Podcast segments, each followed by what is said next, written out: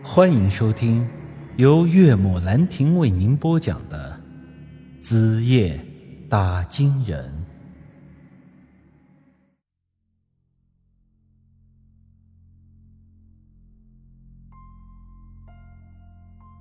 对方没有回我的话，依然是在那里微微地晃悠着。我咽了口唾沫，壮着胆子又往前走了几步。这时我注意到那红色的东西不像是王小翠。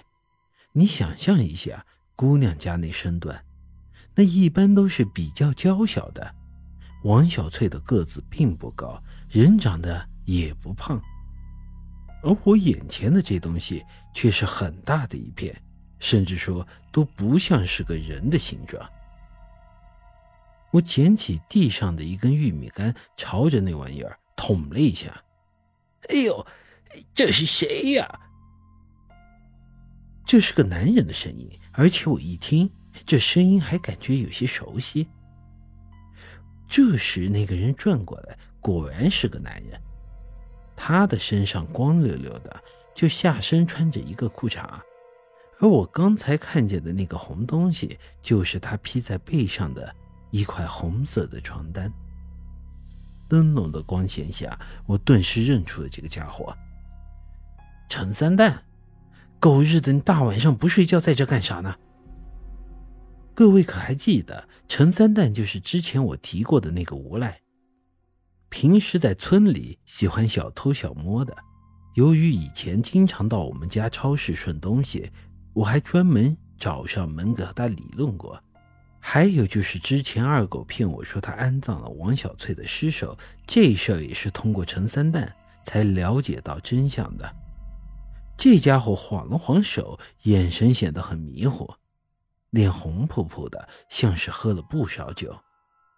陈三蛋一看是我，顿时笑呵呵地说道：原来是宇哥呀，这大晚上的腚眼子被人捅了一下，我还当是撞见鬼了呢。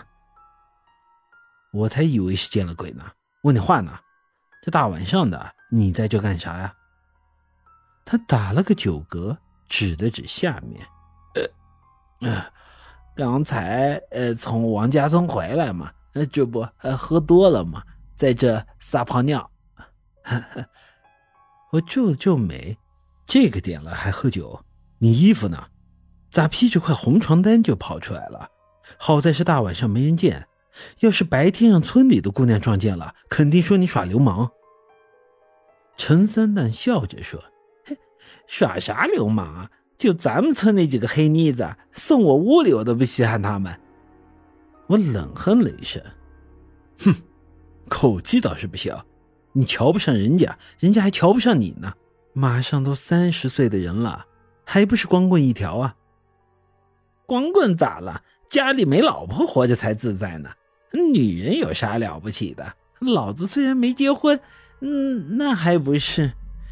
他还没说完话，好像是觉得后面的内容有些不妥，便突然打住了。随之两个眼珠子在框里转了转。陈三蛋在村里可是和我一起玩到大的，虽然没有二狗那么亲，但我对他还是挺了解的。这家伙平时做了什么坏事之后，就是这副模样。大晚上去王家村喝酒，我咋不太相信呢？狗日的，是不是又去干什么偷鸡摸狗的事才回来？哎呦，宇哥，你可别乱说，你家那超市我可是好长时间没去过了。我又没说你偷我家东西。嗯，是吗？一个村的，我哪好意思呀？咱们得一致对外。我冷哼了一声，你还有不好意思的时候？滚滚滚，懒得和你扯淡，没屁事就赶紧滚回去睡觉。哎，最后再提醒你一句，平时偷点小玩意儿可以啊，但是那人可是偷不得的呀。这句话好像戳在了陈三蛋的心眼子上了，他的脸色顿时变得有些奇怪，但又不得不强做出笑脸来。哼，宇哥，你这话啥意思呀？你看看你的样子，不就像是刚从哪个女人家出来的吗？被人家丈夫撞见了吧，衣服裤子都没来得及穿，扯块传单就跑了。这话本来只是一种猜测，而且其中有很大开玩笑的成分，谁知这家伙一听显然是更紧张了。宇哥，瞧你这话说的，呵呵，我就是真想找快活，那也得找个小寡妇是吧？这有夫之妇哪敢沾啊？说着慌慌张张的就跑进村。我没心思管这家伙那些破事儿，就他的生活作风，我以前就说过了，早晚的事儿。